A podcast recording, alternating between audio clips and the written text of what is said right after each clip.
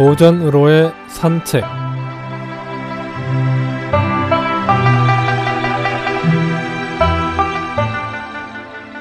안녕하십니까 김혜영입니다. 오늘은 거한 재미라는 성어에 대해 이야기하겠습니다.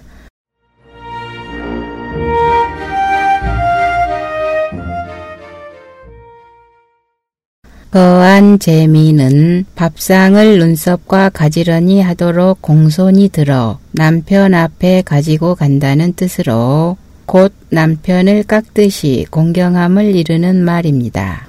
후한서 양홍전에 나오는 말입니다.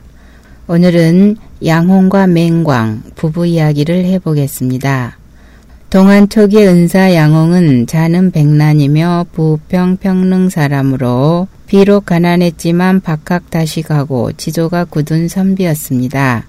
그는 태학에서 공부하였으며 학업을 마친 후 황실의 사냥터에서 돼지를 기르는 일을 하였는데 하루는 불이 나서 주위의 인가에 불길이 번지게 되었습니다.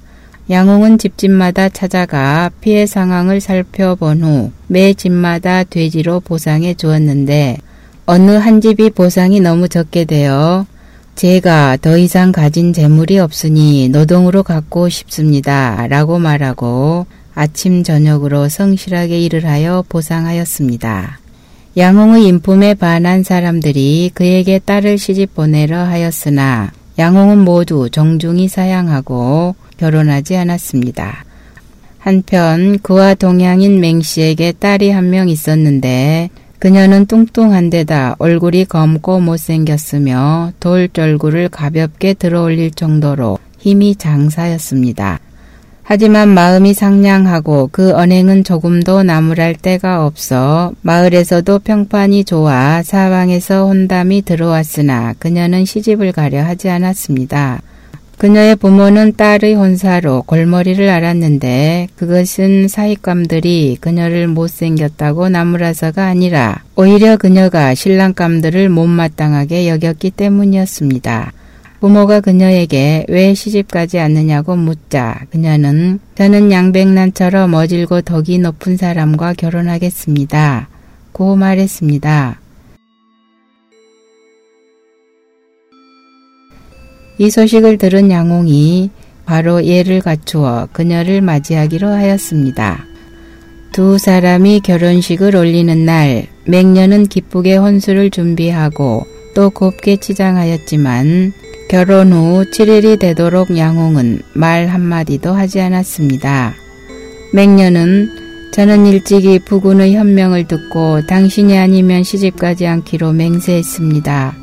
당신께서는 수많은 청혼을 거절하시고 마지막에 저를 아내로 택하셨는데 결혼 후 말씀 한마디 없으시니 제가 무슨 잘못을 저질렀는지 모르겠습니다. 고 말했습니다.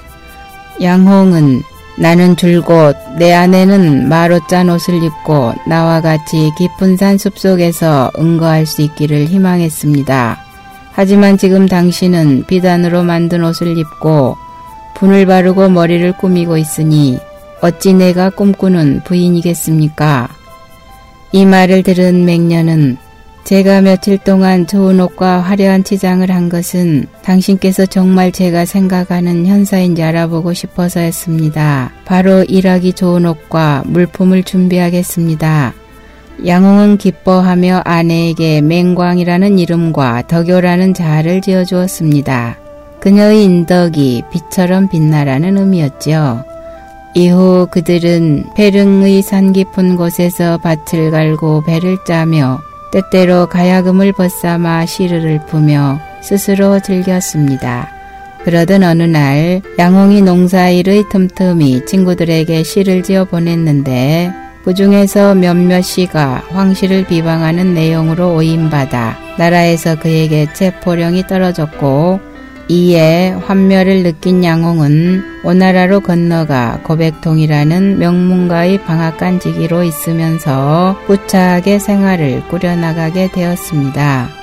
그때 양홍이 방앗간 지기로 고된 하루의 일을 마치고 집에 돌아오면 맹광은 남편을 반갑게 맞이하며 밥상을 눈썹 높이로 올려 바치면서 식사하기를 권했다고 합니다.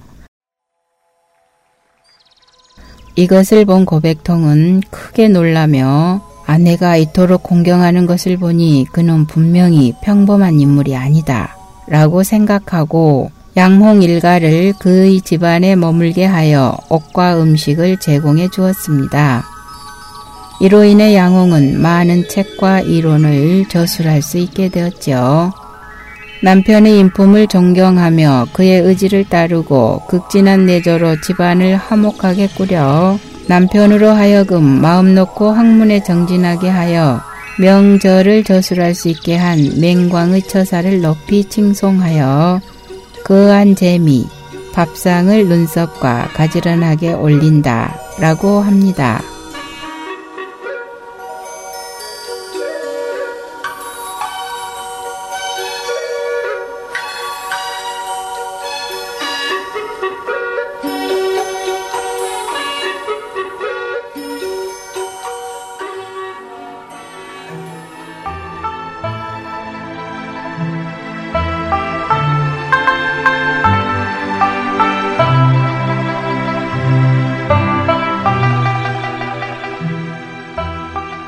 오늘은 거한 재미에 대해 알아보았습니다. 안녕히 계십시오.